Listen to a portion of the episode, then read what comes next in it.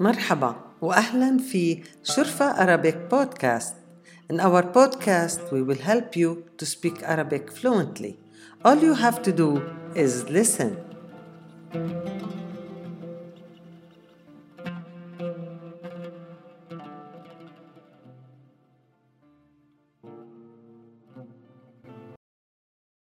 اليوم بدي أحكي لكم عن قصتي مع الموسيقى من وأنا صغيرة بحب الموسيقى وبحب الأغاني خصوصا القديمة.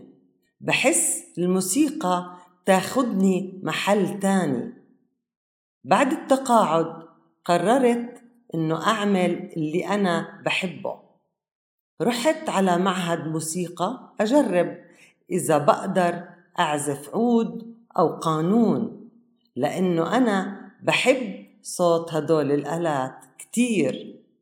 عملوا لي امتحان للإيدين على آلة العود وطلبوا مني أغني إشي بسيط من النوتات وجبت علامات عالية. نقيت أدرس آلة العود. الصراحة تعني لي كتير شغلات حلوة ولما أسمع حدا بيعزف عود بغمض عيوني وبسمع بنسى كل إشي وبصير قلبي يرقص. المعلمة كتير منيحة.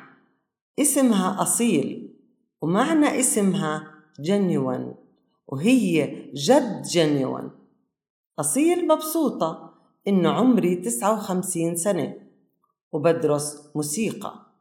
وبتتفهم لما أغلط وبتحكي لي مش مشكلة. لأنه العود مش آلة سهلة بس بتحكي لي لازم تتدربي. وإذا أنا تدربت كل يوم ساعة بقدر بعد ست شهور أعزف أغنية قديمة بحبها لأم كلثوم. وأنا رايحة على حصة العود بكون طايرة من الفرح. طول الطريق بغني ومبسوطة ومزاجي حلو. وبعد الحصة بحس إنه روحي صارت طايرة فوق الغيم وبصير أحب كل الناس.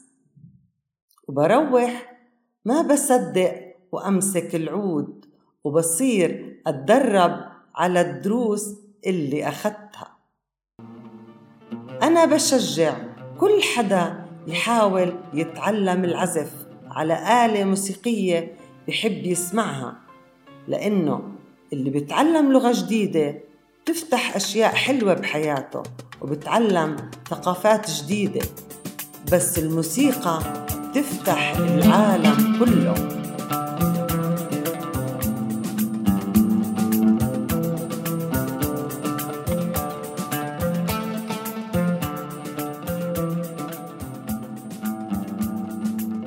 Don't forget to check out our website to learn more about Levantine Arabic through our free high quality videos with PDF downloadable document for the new words and our online عامية dictionary مع السلامة